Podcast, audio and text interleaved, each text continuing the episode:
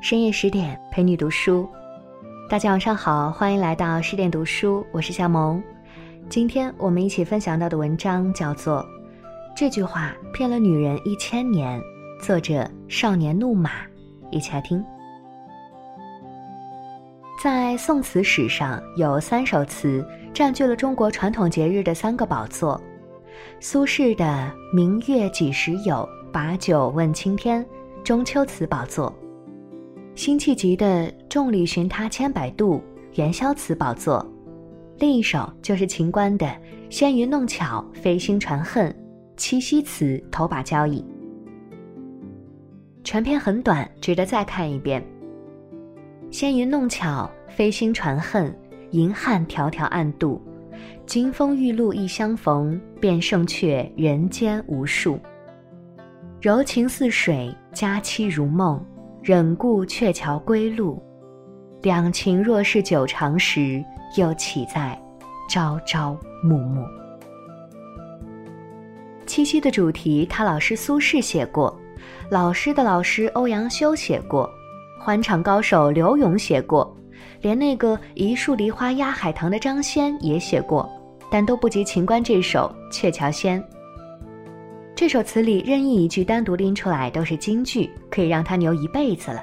尤其最后一句，两情若是久长时，又岂在朝朝暮暮，多么惊天地，泣女神。我似乎看到那个即将被他撂下的女人伸出小拳拳来捶他，死鬼，人家等你。可是先别慌，这句话的言外之意是，我是爱你的，但我不能来陪你。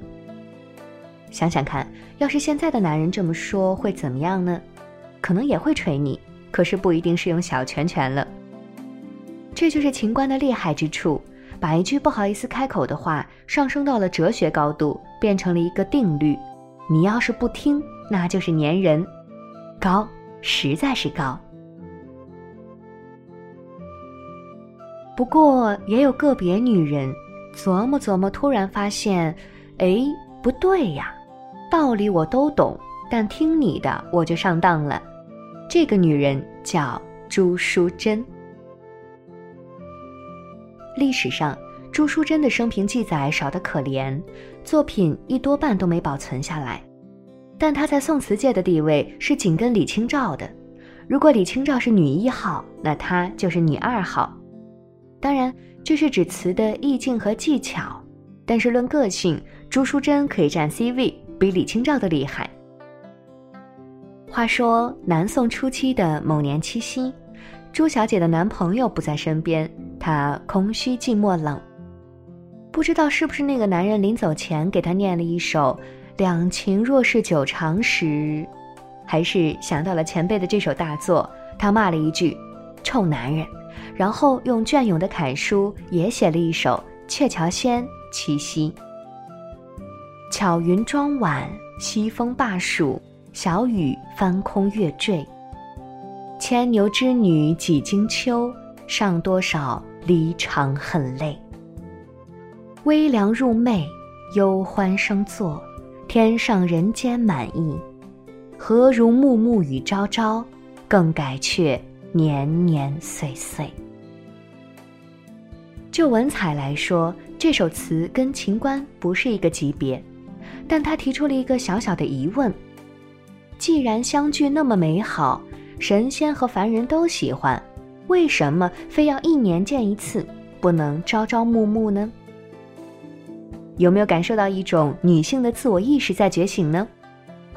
要知道，南宋初期礼教已经盛行了，女子无才便是德，你朱淑珍不仅有才，还有胆有思想。男人要外出，就算心里不满意，起码也要表现出很懂事的样子。你去吧，不用管我。男人要干大事，不要忘了我，等等。一个良家女子怎么能整天想着朝朝暮暮呢？这太不和谐了。和谐才怪！朱淑珍根本就不是一个南宋女人，更像是从现代穿越过去的一个女文青。书里记载，朱淑珍早岁不幸，父母失神，不能则抗力，乃驾为市井民家为妻。风韵如此，乃下配一庸夫，故复此生矣。这几句轻描淡写的话，其实透露出一个沉重的信息：朱淑珍才貌双全，却遵父母之命，嫁给了一个市井的庸夫，一生可惜了。这个所谓的庸夫，其实就是南宋首都杭州城里一个普通男人。一个性格鲜明的女文青和一个庸夫肯定过不到一块儿，换做一般女人，可能也就妥协了。离婚多丢人呐！可是朱小姐不一般，她用诗表达了她的观点：愁怀。鸥鹭鸳鸯坐一池，须知羽翼不相宜。东君不与花为主，何似修生连理枝。此外还有宁可抱香枝上老，不随黄叶舞秋风。这些诗基本一个意思，我跟这男人不是一类人，要离婚。朱淑珍回到了娘家，离婚了就得赶紧找下家，把自己嫁出去。朱妈妈一声叹息：“姑娘啊，要不要我去趟相亲市场？”朱淑珍没有同意，她说出了一句超越时代的话：“我要自由恋爱。”离婚后的朱淑珍过着快乐的剩女生活。冬天来了，她围坐红炉唱小词，悬抽新酒赏新诗，还号召闺蜜们：“大家莫辞今朝醉。”一别参差又几时。春天来了，谁能更去衔针线，且至春光伴酒枝。不做针线活了，提着酒春游去。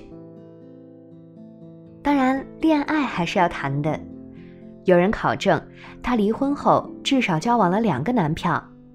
恋爱就恋爱吧，低调点也行，可她又喜欢把恋爱经历写出来。但愿赞成人前犬，不妨常认月朦胧。任性吧。还有更任性的，那个春天，朱姑娘和男朋友去游湖，他们手拉手抱着腰，累了就躺在男票怀里休息。路人指指点点，她不屑一顾。清平乐夏日游湖，恼烟撩路，留我须臾住。携手偶花湖上路，一霎黄梅细雨。娇痴不怕人猜，何依睡倒人怀。最是分斜时候，归来懒傍妆台。注意重点，娇痴不怕人猜，何依睡倒人怀。我记得90年代初，情侣在街上搂搂抱抱还会被大人教育。这事儿，朱小姐1000年前就干了。从此以后，她有了一个封号，叫“红艳诗人”，也真的红了。至今，宋词界还有一桩公案：“月上柳梢头，人约黄昏后”，到底是欧阳修的还是朱淑珍的？现在，2人的版权官司还没开庭。不过，从风格上看，朱小姐不是没有可能。然而，鸿雁诗人真的只能写鸿雁的东西吗？才不是。朱淑珍从小爱读书，但她没有像其他女人一样净读些如何做一名合格的家庭主妇、读女人33条戒律这些女子思想品德书，而是像男人一样读书，比如读历史。她在《读史》里写：“笔头去取万千端。”后世糟蹋自亦蛮，多么具有历史怀疑精神。他说项羽：“范增可用非能用，徒叹身亡顷刻间。”他看见水里的鱼：“非吾欲透龙门志，只待新雷震一声。”听到雷声，时来天地云雷星，岂作人间旧翰林。什么感觉呢？通透、睿智、豪爽，莫名如薛涛转世。这样的诗就算放在男人堆里也不差。有时候他还会玩一把讽刺：“女子弄文诚可醉，哪堪踊跃更淫风。磨穿铁砚非无事，绣折金针却有功。”这首诗叫《自责》，用诗的形式告诉指指点点的人们说：“我不该写诗。”可以，这很朱淑珍。如果放在现在，他妥妥的是算出名要趁早的那种，先在文坛走红，然后进军影视圈。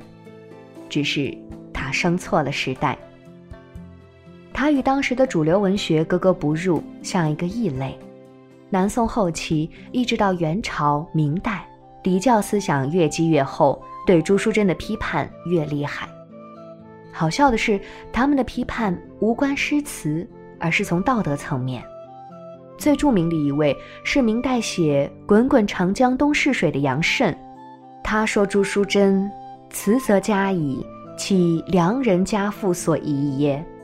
其行可知。”就是说，词是好词，但那不是良家妇女干的事，看他的词就知道他作风有问题。滚滚长江东逝水，也冲不掉礼教的泥垢。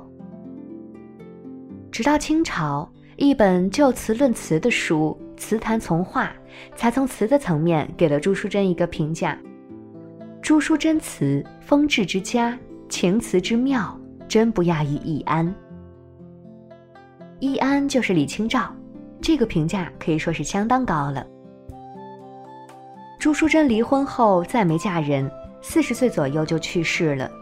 有的人说是病逝，有的人说是投河自尽，我更愿意相信是病逝，给礼教减轻一点罪过。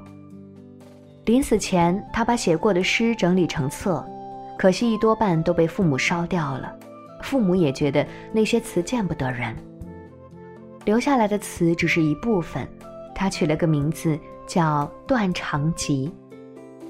爱情幻灭，人格不被包容，连父母也不理解，这可能就是断肠的含义。再回过头看他的“何如暮暮与朝朝，更改却年年岁岁”，多么像一个花样年华的姑娘在倔强的挣扎。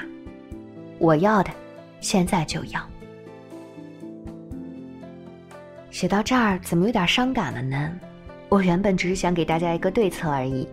牛郎织女一年等一回，那是因为他俩犯了天条，是代价。岁月太长，人生太短，你我皆凡人，能暮暮朝朝，千万别一年只见一次。伟大领袖都说了，10000年太久，只争朝夕。好啦，这篇文章就和您分享到这里。